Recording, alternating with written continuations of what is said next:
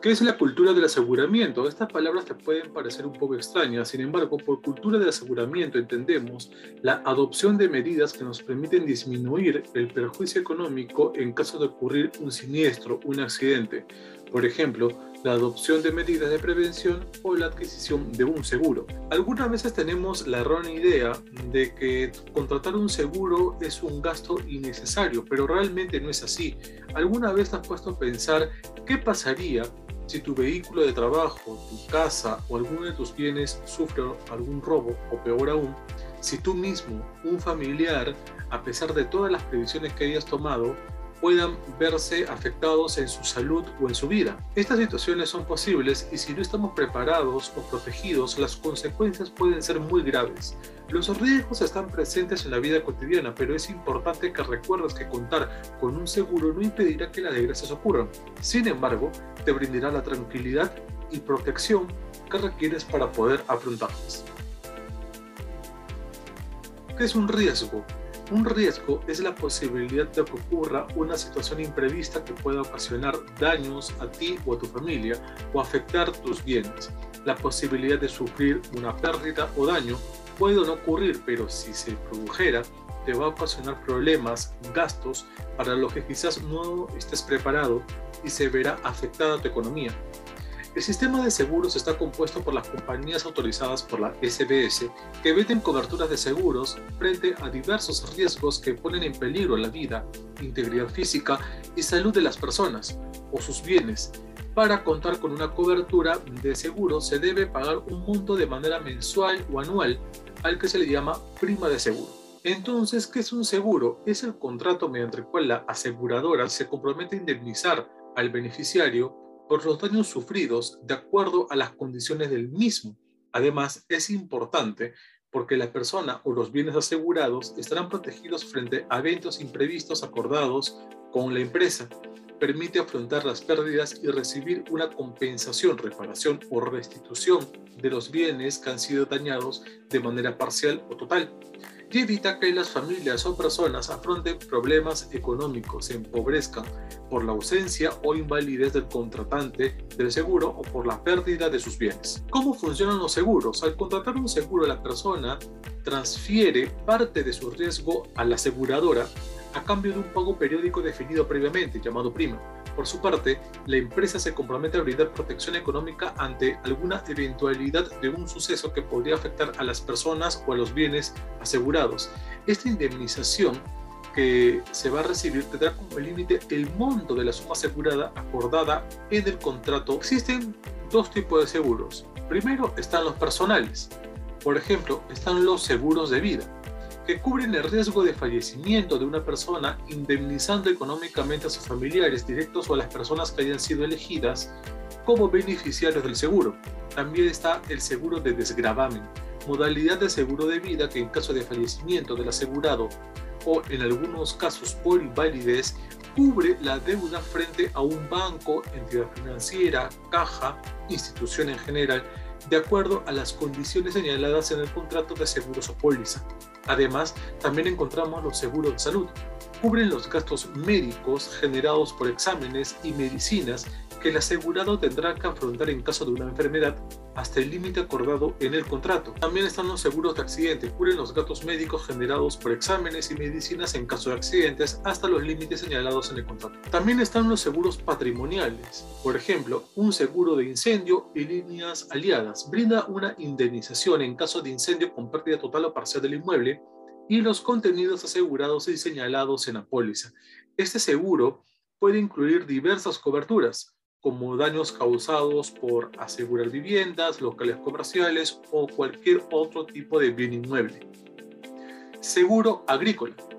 Ofrece protección a la actividad agropecuaria, asegurando los cultivos frente a inundaciones, huaicos, sequías u otros riesgos climáticos. Seguro de robo o asalto. Cubre los daños o pérdidas ocasionadas como consecuencia de la desaparición de robo, tentativa de robo o asalto entendiéndose como tal usando violencia o amenazas de violencia contra los asegurados o familiares o dependientes. Y evidentemente también está el seguro vehicular, cubre todos los daños del vehículo asegurado, total o parcial, También puede cubrir el robo o hurto y responsabilidad civil frente a terceros por accidentes de tránsito. ¿Cuál es la ruta del seguro, prima y la indemnización? Primero hay que contratar con el seguro. Luego de conocer cómo funciona el sistema de seguros, definir qué vas a asegurar y evaluar cuál tipo vas a elegir, cuál es el que más te conviene, puedes contratar a una empresa o a través de un corredor, una persona intermediaria. Para ello firmarás una solicitud. Luego de leer bien las condiciones que allí se contemplan, posteriormente te llegará una póliza. Pagar la prima. Al contratar un seguro, la persona o empresa debe pagar oportunamente su prima. A los 30 días de vencida, la aseguradora puede suspender la cobertura. Si no se paga dentro de ese periodo, recién puede avisarte de la resolución del contrato. Hasta que no te avisen de la resolución de este documento, pasen 90 días, el seguro sigue vigente. Avisar del siniestro. Cuando ocurre el siniestro, el asegurado debe dar aviso de inmediato a la compañía. ¿Para qué? Para pedir la cobertura. El asegurado beneficiario tiene que cumplir con el procedimiento establecido en la póliza y presentar los documentos allí señalados para que la compañía evalúe el siniestro y pague de ser el caso. Posteriormente, se va a recibir la indemnización. La aseguradora indemnizará al beneficiario del seguro con un pago, reparación o sustitución del bien por los daños o pérdidas sufridas a causa del siniestro. ¿Cuáles son los deberes y derechos de una persona al momento de contratar un seguro? Primero, brindar a la aseguradora o a su representante toda la información sobre el riesgo que quieras asegurar, declarar con veracidad las características del riesgo asegurable al momento de completar la solicitud, por ejemplo, la cual puede ser presencial, vía web o también telefónica, se debe tener cuidado de entender bien las preguntas que se te van a realizar y responderlas correctamente.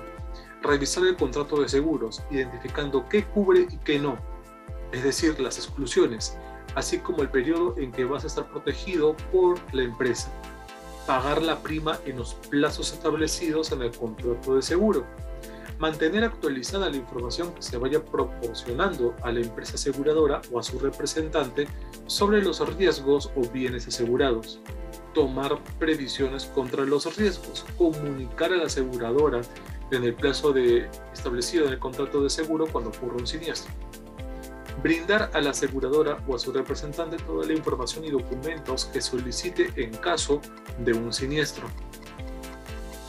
Brindar toda la información sobre las características de cada uno de los seguros en los que estamos interesados, especialmente sobre las coberturas y exclusiones del seguro, es decir, lo que te va a cubrir y lo que no. Además, contar con el asesoramiento de un corredor de seguros y elegir la empresa que ofrezca las coberturas más adecuadas a tus necesidades y capacidad de pago. Si se trata de una consulta, podrá presentarla ante la Superintendencia de Banca Seguros y AFP, la SBS. En caso de tener alguna queja o reclamo y no encontrarte de repente satisfecho con el servicio ofrecido por la empresa o de rechazo del siniestro, podrás acudir a la Defensoría del Asegurado, Indecopi o su salud. En resumen, podemos decir que debes leer bien las condiciones de la póliza de seguros y verificar la cobertura y exclusiones del contrato, es decir, aquellos eventos que están contemplados y los que no. Además, verificar el periodo de vigencia de la póliza. De esta manera llegamos al final del video. No te olvides de activar la campanita de notificaciones para que cada vez que saquemos contenido nuevo se te avise.